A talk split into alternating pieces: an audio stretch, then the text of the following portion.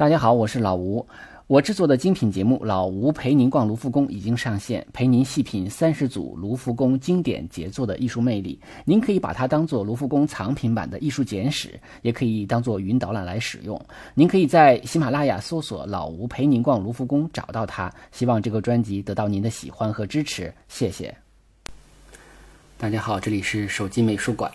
上期呢，我们讲了梵高的画，然后今天呢，我们要讲一个稍微可能有一点生僻的画家，啊，因为有的朋友把这个梵高呢叫做大 IP 啊，现在的流行的说法，那我们今天就讲一个小 IP，嗯，作为一个搭配吧，呃，我觉得也不能光看那种特别知名的画家，也有一些，呃，可能知名度不太够啊，但是。嗯，也是非常好的画家。那可能我们接触西方艺术比较少的话呢，就是有时候接触不到啊。但是这些画呢，有的时候却看起来觉得非常熟悉啊。而且呢，它也呃，应该讲对后世的影响也是非常大的。今天我们要讲的是德国的画家，叫啊卡斯帕·大卫·弗里德里希，啊，我们简称为弗里德里希。他是这个德国早期浪漫主义的风景画家。我们讲的这幅画呢，叫做《雾海上的漫步者》，当然也有分分，就是翻译的，就是不同的，有什么云端的旅行者呀，雾海中的旅行者呀，懂了，反正大概其就这意思吧。这幅画呢，大家一看就觉得哎，很眼熟，在哪儿看过？啊，这幅画的收藏呢是在汉堡市立美术馆。啊，当然我们还是按照这个习惯呢，先啊介绍一下这个弗里德里希的生平。他的这个画啊。呃，现在已经被称为这个浪漫主义的代名词了啊！如果大家去，呃，像什么当当、京东或者是豆瓣上面去搜一本叫做《浪漫主义》的书啊，就会发现这个书的封面就是，呃，弗里德里希，也就是说，他基本上可以说是浪漫主义的代言啊。当然，浪漫主义的绘画呢，我们之前有介绍啊，在那个基里科的《美杜莎之法》那那个那期节目中介绍过。那么更详细的可以去找来那期节目听一听。啊，当然，我们这里头也会涉及到，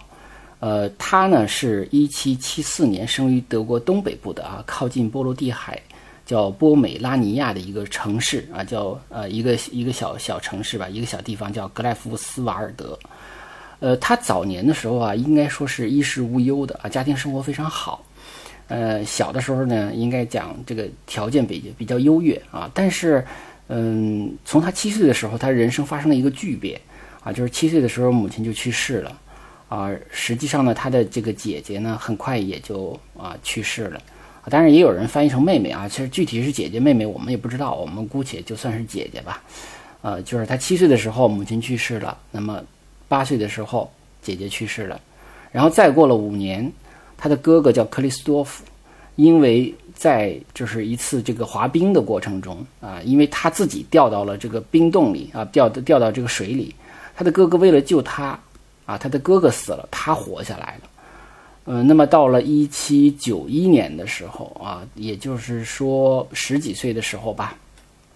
他的另一个姐姐又去世了。也就是说，家里的人就一个一个的去世，啊，这些可能就是说，呃，生活条件虽然之前是比较优越的，但是因为亲人的这种相继的去世，对他的影响是非常大的。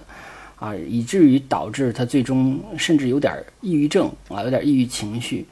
啊，他在这个成年以后呢，曾经自杀过啊，这个割喉自杀啊，当然没有死掉啊，要不的话我们也看不到这些画的。那没有死掉之后呢，他就留下了这个喉咽喉的这个部分有一个疤痕。后来他就我们看到的他的这个画像的时候，都会发现啊，他是留着长胡子。那这个胡子呢，其实很大的一个目的就是为了遮挡他那些伤疤啊，他那个自杀的伤疤，所以他小的时候有心理阴影啊。那么这当然也就影响了他后来的绘画的风格啊。他画的风格中，这个风格我们看到这画的时候，就会感到有一种很苍茫的啊，很很很有点甚至有点悲观的啊，面对于大自然的那种渺小、那种无奈啊，可能就是在这个画中呈现出来了。他二十岁的时候到这个哥本哈根艺术学院啊上学，他是一个四平八稳的人生应该讲。后来呢，就是毕业了以后呢，就到这个呃德累斯顿啊，他没有回故乡，他是到德累斯顿定居了。再后来就是在德累斯顿的艺术学院当老师啊，所以呢，他实际上他的生前的知名度并不是很大。但当时在这个啊十八世纪末十九世纪初的时候啊，我们都知道这个浪漫主义就兴起了啊。浪漫主义呢，我刚才说了，我们大家可以去听吉里科那些节目，呃，但是也可以我们再呃温习一下。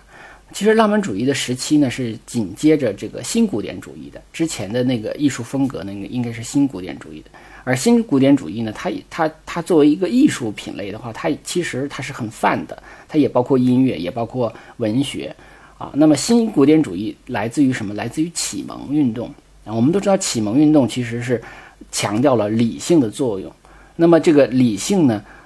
作用的产生就导致了新古典主义，就是以大卫为代表的这个新古典主义艺术，讲究均衡的啊，讲究稳定的，讲究和谐的这样的一种画风。那么这种极端的理性啊，它就是寻找这种绘画中的规律啊，包括其实呃古典音乐，就是古典主义的音乐也是这样的，它就是它那个呃就是规律性非常强，所以它实际上是一个非常理性的东西。但是这个东西到到达一定极致的时候啊，它就是走向了一个，呃，反倒是一个反面啊，就是它的这个极端的理性可能带带给更多的就是忽略了一个感感性的东西，所以这个时候感性开始滋生啊，那么就是产生了浪漫主义。浪漫主义实际上就是用感性啊，把这个啊，如果说我们说这个呃启蒙运动是用理性来。把人从这个宗教狂热中解放出来的话，我们就可以说，浪漫主义是把人是用感性把人从极端的理性主义中解放出来了。也就是说，它实际上是一个周期，一个规律啊。那之前是感性的，比如洛可可艺术，那么后来就变成理性的新古典主义，然后又马上又是一个感性的浪漫主义。所以它实际上它是有一个不停的平衡动态的一个过程啊。那么我们就是说。当然，我这是想哪儿说哪儿哈，呃，我接着说，他在这个德累斯顿的时候呢，他早期实际上是用，呃，这个一种就是铅笔来绘画啊，来画画。他的创作油画实际上是三十多岁的时候啊，到一八零七年的时候才开始啊进行油画创作，非常晚。呃，但是他的因为德累斯顿周边的风景会很好啊，他有时候会去湖泊啊、山区啊旅行。他性格比较忧伤，我们刚才讲过，他也。啊，得过抑郁症，呃，所以呢，他的绘画的风格呢，就是更多的是体现出一种感性的东西。因为他绘画呢，主要是画风景画，风景画实际上在整个绘画的等级中并不高啊。那么从这个绘画的等级来讲，比如说历史画、宗教题材或者神话题材啊，那他历史题材这个好像是比较高高级的绘画，然后肖像画。啊，像风景画、风俗画这些静物画这些东西的这个等级都是属于偏低的，但是他因为也是一个宗教的一个信仰者啊，那他就希望在这个绘画中呢，他风风景画中呢也有一些宗教的元素啊，包括我们可以看到他画的有一有一些比较知名的，像啊山间的呃十字架啊那样的一个场景啊，就画了一个山山里边呢耸立着一个十字架。那这种画实际上在当时是不被认可的，就有有有一些评论家啊，叫叫拉尔多姆吧，应该叫这个名字啊，还批评他说：“你这是要把风景画，你是要造反呢？”啊，这是我说的啊，就是大概其就是这意思，就是你不能把风景画画成宗教画，你的等级不够，你不能这么做，你这么做是不当的，而且风景画中你不能去体现寓意啊，因为古就是这种古典主义的那种绘画中啊，它是。对寓意是有特定的要求的啊，它是有明确指向性的，不能这么含糊其辞的。那这种寓意很难在风景画中去表达啊。但是呢，因为浪漫主义这种思潮的兴起，那么我们还是看到了弗里德里希对于绘画风格的一种探索啊，就是在这个呃寻在这个风景中传达出一种精神的力量，传达出一种比较带有宗教感的和对自然啊对这个。大这个呃大山是吧？天地啊，这样的一些比较宏大的一些呃自然风景的一种感受性的东西，所以我们会看到今天的这样的一个作品。实际上呢，他到呃到这个嗯，他当时并不是太出名。到了十九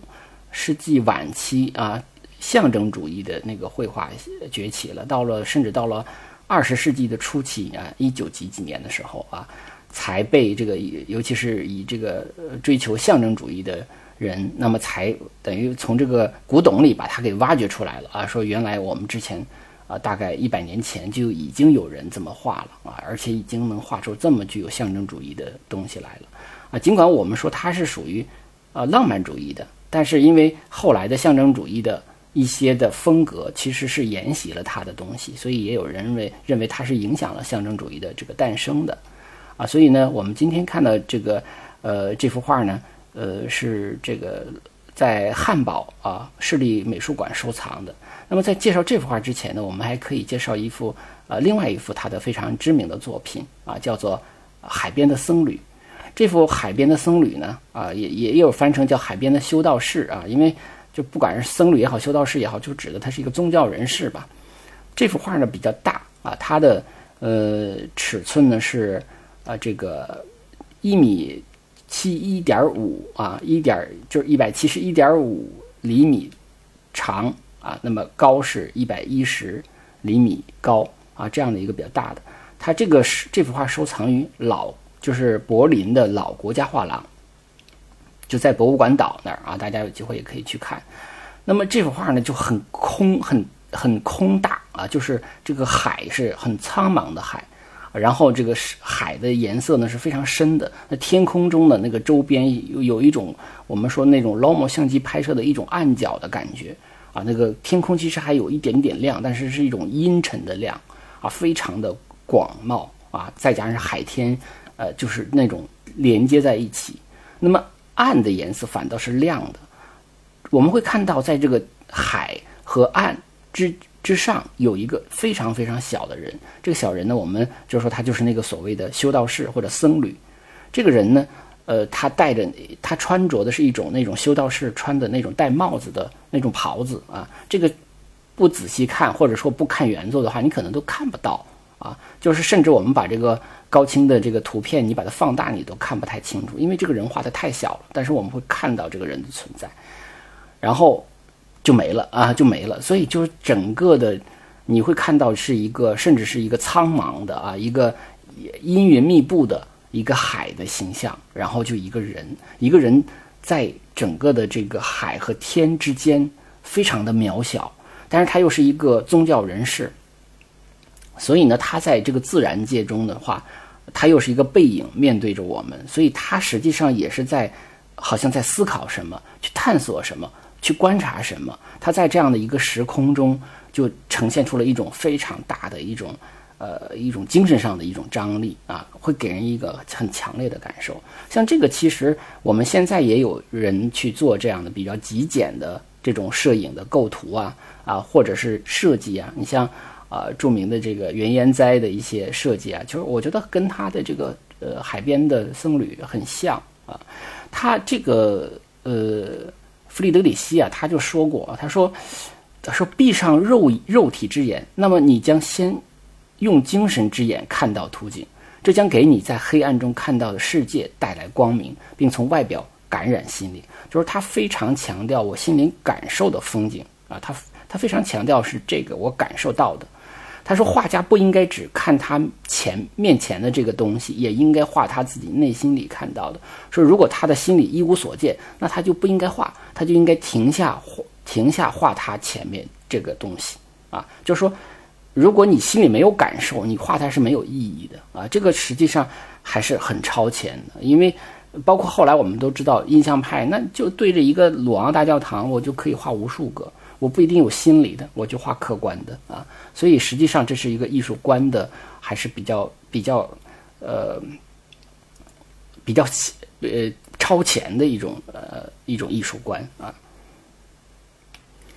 而且在这个海边的僧侣这个画中呢，有的人通过 X 光做鉴定啊，就知道说他原来其实还画了那种月亮啊，对月亮的一瞥，还画了两艘船。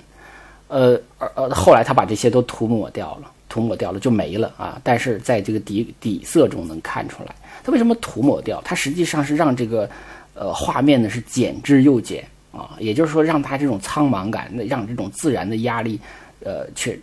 就奔袭而来啊。那么而且船呢与海的这种搏斗呢，又有一种很悲壮的英雄的感觉啊，那种斗争的那种情愫。但是他觉得这个这种东西的出现和他所表达的与海的这种斗争的那种。甚至有点正面、正正能量的积极的东西，不是他想表达的啊，所以他把它涂抹掉了。他怕被误解，所以像月亮那种光的东西，他也把它去掉了，所以就变成了一个比较苍茫的大海啊。然后，甚至有的人说，你都可以把整个这个画拿过去，就像把它那个我们看过的那个胶片的底片一样，把它翻过来洗的，这个洗洗成照片的话，你会发现，哎，好像变成了一个完全正常的一个晴空万里下的一个海边的。人的形象啊，当然这个我我我我没有去试过去怎么做，但是，呃，有人说是会达到这样的效果，但是它就呈现出了一种反的那种，呃，光色的那种感觉啊，所以它的这种力量体现在什么地方？就是一种消极，呃，情绪和一种空缺的一种积累啊，就使得它的这个画面虽然很简单，但是呈现出的那种力度感却非常的强啊，信息量也非常的大。那这种新鲜感来自于什么？来自于感受啊，它就不是说我我在通过无数的细节来呈现信息量，而是说我要呈现这个画面的一个张力啊。他用风景画去探索人的一个心灵世界，探索时间，探索空间，探索无穷啊。所以这幅画就已经能够呈现出这个他的一个艺术风格了。这个时候他其实刚刚开始绘画，这个画油画时间并不长，这是他相对比较早期的一个。呃，油画作品啊，一八零八年啊开始画的这个作品。那么我们今天重点要讲的这个啊，雾海上的漫步者啊，就是已经是一呃一八一八年了。那个是一八零八年，是一这个是一八一八年这幅画是他的代表作，也是非常著名的。就像我刚才讲的，是做很多书的封面的。那么这幅画的高度是九十四点八厘米，宽是七十四点八厘米。那么它的他在这幅画中呢，我们可以就是更细致的看啊，当然他我觉得他也是没有太多的细节，但是他的画我们可以去看一些呃非非常直观的东西。那首先来说，我们提供一点背景资料，有人说说这个就是画家的自画像，也有人说说这个是献给一个啊已逝的这个萨克森的步兵团少校的画啊。那么我们。当然，这个你怎么解释它都可以啊，因为这个事情我们并不是太清楚啊，而且这个人又是背对着我们啊，而且呢，我们看到有一些比较怪的地方，你比如说，嗯，他穿的这种呃像像燕尾服这样的衣服啊，那么他并不适合爬山啊。当然，虽然他有手杖，但是这个人的步履却非常坚定。我们可以看到，这个人已经站在了山巅啊，已经站在了山的最高的地方，然后呢，通过这个层层的呃云海雾海。啊，向远处的看，而且它是一个非常静止的状态。那么这个服装其实也可能是表示他的身份啊，也就是说，也可能是表示就是那个已逝的萨克森步兵团少校的他的这样的一个身份。还有一个就是这个衣衣服的颜色的这种黑色和这个质地很容易跟旁边的这个岩石的颜色啊，或者这个岩石的质感形成一种呼应。那么这种色彩和这种质感。会给人一种比较坚实和永恒的感觉，而且我们可以看到这个人，他实际上是处在整个画面的正中间，他并不是一个很小的一个人，他反而他这个体积比较大，体量比较大，但是他并不是说，呃，就是说他表达这种，呃，他跟早期不一样，早期他可能画的是人都比较小，就是天地的渺小，那么他这里头实际上他主体在增大了，当然也有也有一种可能，就是说。他从一八一七年、一八一八年左右开始，好像就要结婚了啊，所以他其实他的生活可能也发生了一些变化，所以使得他的画中的人物的形象，那总的这个基调是没有变的，但是他在处理上可能有一些变化。而且呢，我们会发现他特别喜欢用背影啊，背影。那么背影实际上就是我们这个解读这幅画的一个第二把钥匙啊。那么也就是说，它有一个特点就是。风景加背影，啊，我们我在这个这个讲这个呃微信的公众号里和包括在喜马拉雅里，我都会给大家提供一些他画的别的作品，大家会看到他大量的画背影啊。如果说我们经常讲要一眼识别画家，如果大家看到了一个绘画中人都是背影啊，人呢可能有小有大，都是背影，再加上一个风景，呃，估计八九不离十就是这个弗里德里希。呃，这种人物在德语中是有专门的一个名词的啊，可能翻译出来就是大概就是背部人物啊，就画画后背的一个人物。呃，可可想而知，实际上可能在德国的文化中，它是一一个一个一个印一个意象啊。我个人感觉呢，就是说背影有很大的好处啊，一个就是我觉得它非常方便进行直接的这种情感投射，也就是说，你可以把这个背影。替换成任何你想象的任何的人啊，你也可以把它替换成你自己啊。而且我觉得背影，嗯，非是是有很多的，就是说你有很多的解读的空间啊。当然说到说到这里，我就就乱插了哈。我就我上大学的时候也曾经幻想过自己会画画啊，但是我一点都不会。我就构思过一幅画，尽管这幅画实际上始终画在我脑子里，呃，就没没有画出来，因为我不会画嘛。那么。就是一个背影啊，就是一个背影啊！我我我曾经把那幅画命名为“毕业”，就是一个站在门前的一个大门前的一个背影啊！而且这个背影你可能看不清是男是女啊！我我我这么说完了，是不是有画家要剽窃我的 想法啊？开玩笑啊！我接着说，就是说这个背影很重要一点，就是它不指向，它没有明确的指向。那么没有明确的指向，好就好在，实际上你可以把它替换成任何人，你就可以。感同身受啊，而且还有一点，背影的第二个作用就是说，我跟观者、跟看画者是同一个视角，看到了完全一样的风景啊，就是我看到了什么，你就看到了什么；我看到了云海，你就看到了云海。它既是一种引导，它也是寻求一种同理心，就是我们看到同样的风景，我们是不是有同样的感受？而且背影还有一点，就是如果说一个人的背影的话，它恰恰提供了一种非常。孤独、寂寞啊，甚至是有点神秘感啊，所以这种东西都是那种非常丰富的内心世界的一个载体啊。虽然显显然呢，如果说我们画出了正面，画出了脸，画出画出了这个这个人的这个眼睛的话，画出了五官的话，那就画出了确定性。那么背影恰恰是要这种不确定性，对吧？那么确定性有确定性的好处，不确定有不确定的好处，我们都。听，就听我之前讲过伦勃朗的《你的眼神》，那我们知道那种确定性是他诚恳的跟你进行交流，跟你对话。但是这种不确定性就是让你可以在上面去承载你的任何的想象，对吧？你的感受，你的感知，所以你的主观的进入感更强。你不是说我在跟画家对话，而是说我好像就在这个画里，我好像就是跟他一起啊肩并肩。我当然这有点开玩笑了啊。而且背景还背影还有一个特点，背影有一种很强的拒绝感，就是说这个背影是拒绝跟我们交流的啊，但是它是引领我们来共同感受的。那么就是有的专专业的这个学者就认为他是叫第二层观察者，他能够营造出一种非常寂静的平衡，它不影响风景作为主要的地位，但同时又不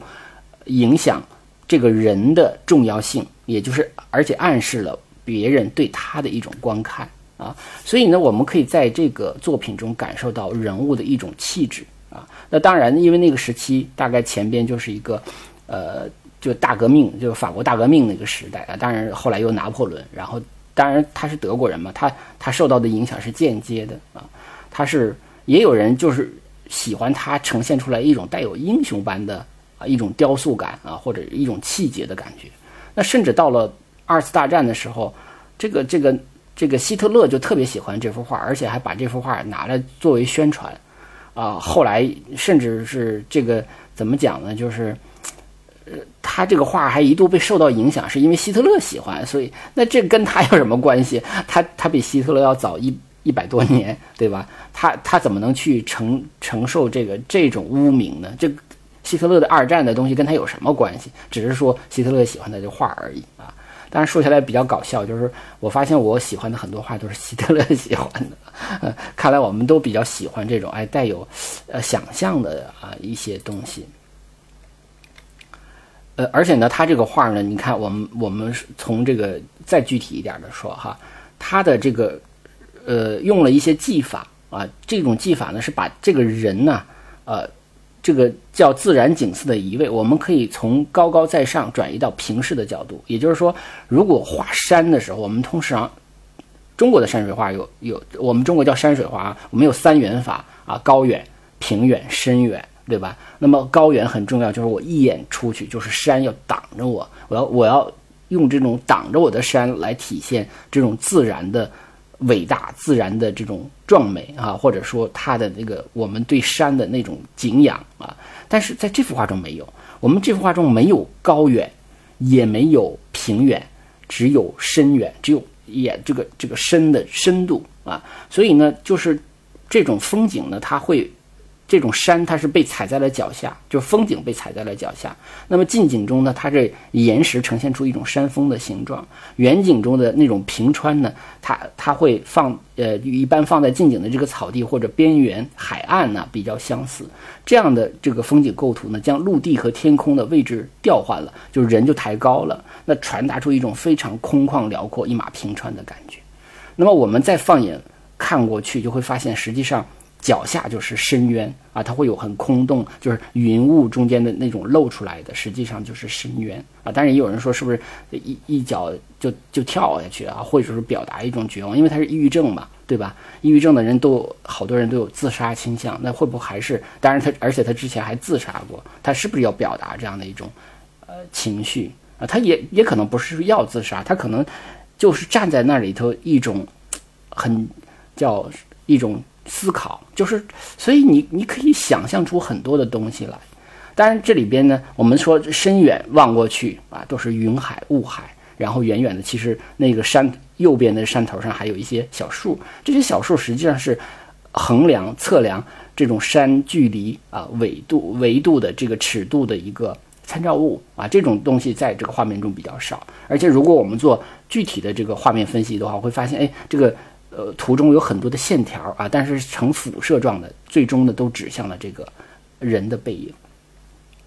这里头我们还要格外的讲一个东西，就是呃，浪漫主义时期非常追求的一种呃美学，叫崇高啊。这种崇高呢，我们肯定我们翻译成崇高，就像我们翻译成浪漫，其实我们。中国对浪漫的理解，有的时候跟这个浪漫主义的浪漫其实不是太大的一个意思哈。这个我们在基里克那期节目中提到了，这个崇高也是，就是可能也会误读啊。如果说把它翻成壮美，可能更合适啊。它可能主要是指的我们绘画的这个对象哈，尤其是呃像大自然啊，比如说像天海哈，或者是那种岩洞啊，或者说是灾难呐、地震呐、火灾呀，或者说是这个。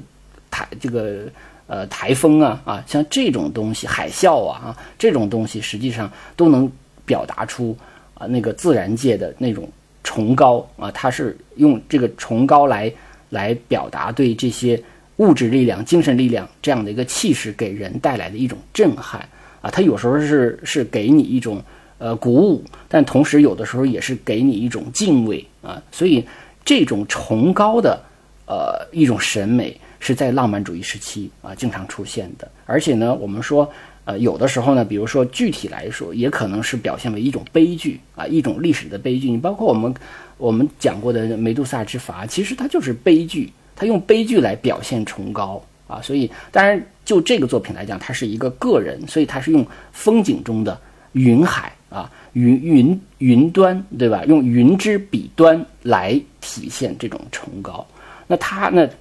是这个主体呢受到了一个一种震撼，带有一种很庄严、很敬畏的感觉，甚至可能还有一种某种程度的一种恐惧、痛苦啊，或者是一种精神上的刺激啊。所以呢，这种崇高的东西是在浪漫主义中非常容易出现的。那如果大家再去品味一下浪漫主义的其他的作品啊，包括其实我们说我们没有讲的德拉克洛瓦的啊《自由引导人民》，大家想想，其实他还是。表现那种革命的崇高啊，或者那种精神的东西，其实非常，呃，非常多的啊，这样的东西，包括呃音乐的东西。如果浪漫时期的这个这个大家去听，比如说《幻想交响曲》啊，也可能会感受到它所体现的那种很崇高、很壮美的那种情感。啊，当然，因为它不是很具体的啊，你你感受到了，可能也也也未必能感受到。反正这个东西就是它可能会有这样的一些意象的东西出现。呃，这个浪漫主义艺术，它呃多以啊这种独处于大自然中的这个形象出现啊，那么周遭的环境象征着他的孤独、厌世啊，甚至是对艺术的那种臣服。那么浪漫主义的作品常以这种美和死亡啊作为一个创作的主题，而且在这个作品中，我们还会看到，刚才其实也提到过，就是说它会有一种宗教感。啊，他是他有的作品直接就画出宗教元素了，但是像这种作品，它只是画出了一种宗教感啊，它不是，它没有具体的什么十字架什么的。当然，也有人可以去解读，比如说云就意味着人和天地、人和神之间的啊，或者我们叫云之彼端哈，因为这期节目打算用这个云之彼端这个名词，这个这个名字啊，和这样的一个沟通，云是一个沟通的工具。啊，岩石啊，它的左右的岩石，岩石是表示坚定的信仰啊，所以呢，这些东西实际上也多多少少有一种对宗教的一种寓意啊，所以呢，我们说，就是说这个云呃云雾呢是遮蔽了很多的风景，那也激起了我们对风景真实风景的一种想象啊。而且呢，它这种模糊了山峦哈，模糊了视线，也会给人一种不确定感。而且那种云雾反射出来的光芒啊，然后也让整个的云之彼端散发出一种彼岸世界的这样的一种感受啊。实际上就是我们可能我们中国的人用佛教来理解更容易，就是此岸和彼岸的一个关系啊，是一种我对彼岸的一种思考、一种观察、一种向往啊，或者甚至是一种，也有可能是一种恐惧。所以我觉得这个人站在这里。在那儿一动不动的定神往前看的时候，他所能给人带来的想象和感受是非常非常丰富的啊。那么今天呢，我们就介绍了一个可能大家不是太熟悉的画家啊，但是这个作品可能比较熟悉啊。那么今天的节目就是这样。那么一直呃，这个感谢一直以来支持手机美术馆的朋友啊，然后呢，也欢迎大家这个订阅手机美术馆的微信公众号啊，然后呢。这个希望大家呢通过打赏啊或赞助或者转发的方式来支持我们的节目啊，谢谢大家。